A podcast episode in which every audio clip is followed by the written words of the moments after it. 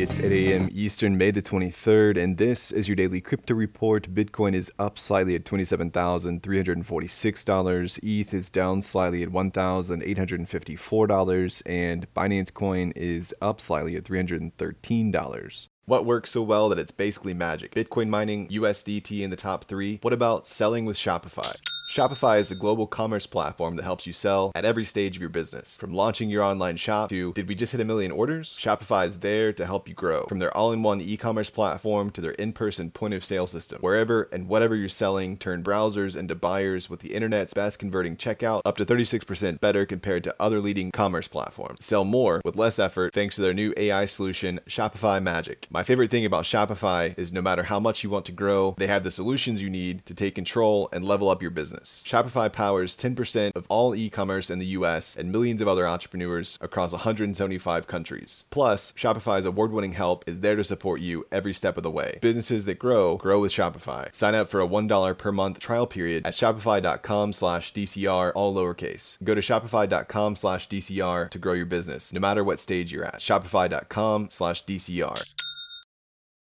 Ledger has faced backlash over its new Recover service, with some users expressing concerns about the possibility of government subpoenaing funds. Ledger CEO Pascal Gauthier downplayed these concerns, stating that government subpoenas for user funds are unlikely, usually reserved for serious cases like terrorism or drug related activities. That notably, however, confirms that governments can indeed subpoena funds. The Recover service allows users to encrypt and split their seed phrase into three parts stored with third party companies. Critics have questioned the service's security and were surprised by its existence. Ledger emphasized that the service is optional and users can continue using their Ledger devices as before without any changes. Well, the Securities and Futures Commission in Hong Kong announced that it will start accepting applications for crypto trading platform licenses from the 1st of June. According to the SFC's guidelines, licensed virtual asset providers can serve retail investors as long as they assess the investor's understanding of the risks involved. The new guidelines also state that stablecoins shouldn't be available for retail trading until the jurisdiction's planned regulations for this asset class come into effect. The rules explicitly prohibit crypto gifts that incentivize retail investments including airdrops. The guidelines emphasize the responsibility of platform operators to conduct due diligence and set minimum capital requirements and reporting obligations for crypto exchanges. The SFC will consult on the implementation of derivatives and the sharing of information on crypto transactions.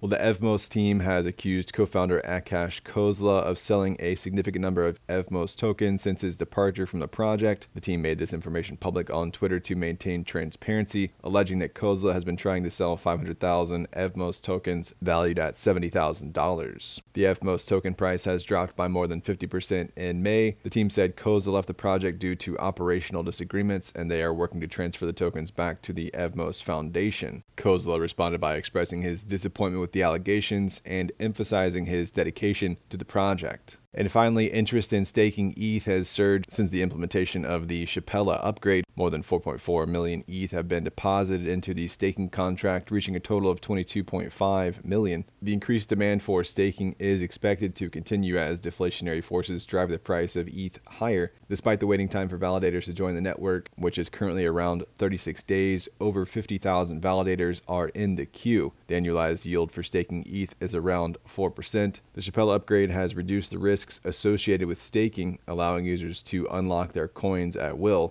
Vitalik Buterin has taken to a blog post to express caution about overcomplicating the consensus mechanism, particularly with regards to restaking. Well, that's all for us today. Visit us at dailycryptoreport.io for sources and links, and listen to us everywhere else you podcast under Daily Crypto Report.